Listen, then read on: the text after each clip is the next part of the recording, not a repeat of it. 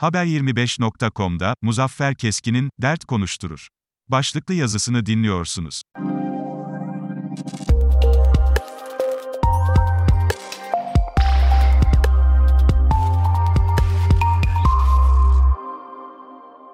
Geçenlerde Balıkesir'de Cumhuriyet Halk Partisi'nin mitinginde konuşan çiftçi bu rakamları verdi.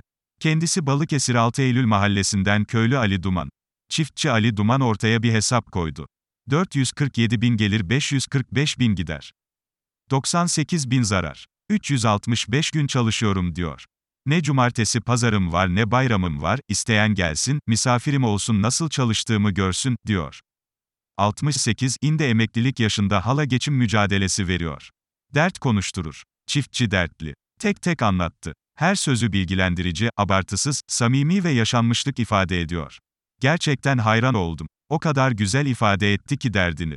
Bence hem bütün ilgili yetkililer, hem üreticiler, hem de tüketiciler 5 dakikasını ayırıp dinlemeli.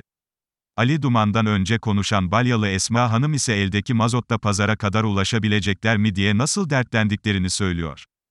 Çiftçi bu kadar dertli ve zarar ettiğini söylüyor. Öbür taraftan asgari ücretle çalışan işçi de dertli. O da markete gittiği zaman istediğini alamamaktan şikayetçi. Nasreddin Hoca'nın hesabı, bu ciğerse kedi nerede, kedi ise ciğer nerede?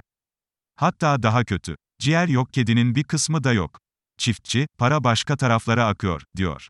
Çiftçiye gitmiyorsa işçiye gitmiyorsa o zaman bu para nereye gidiyor? Dileğimiz odur ki, kim çözerse çözsün ama çiftçimizin problemlerini çözsün. Çiftçi alın terinin karşılığını fazlasıyla almalı. Almalı ki millet aç kalmasın.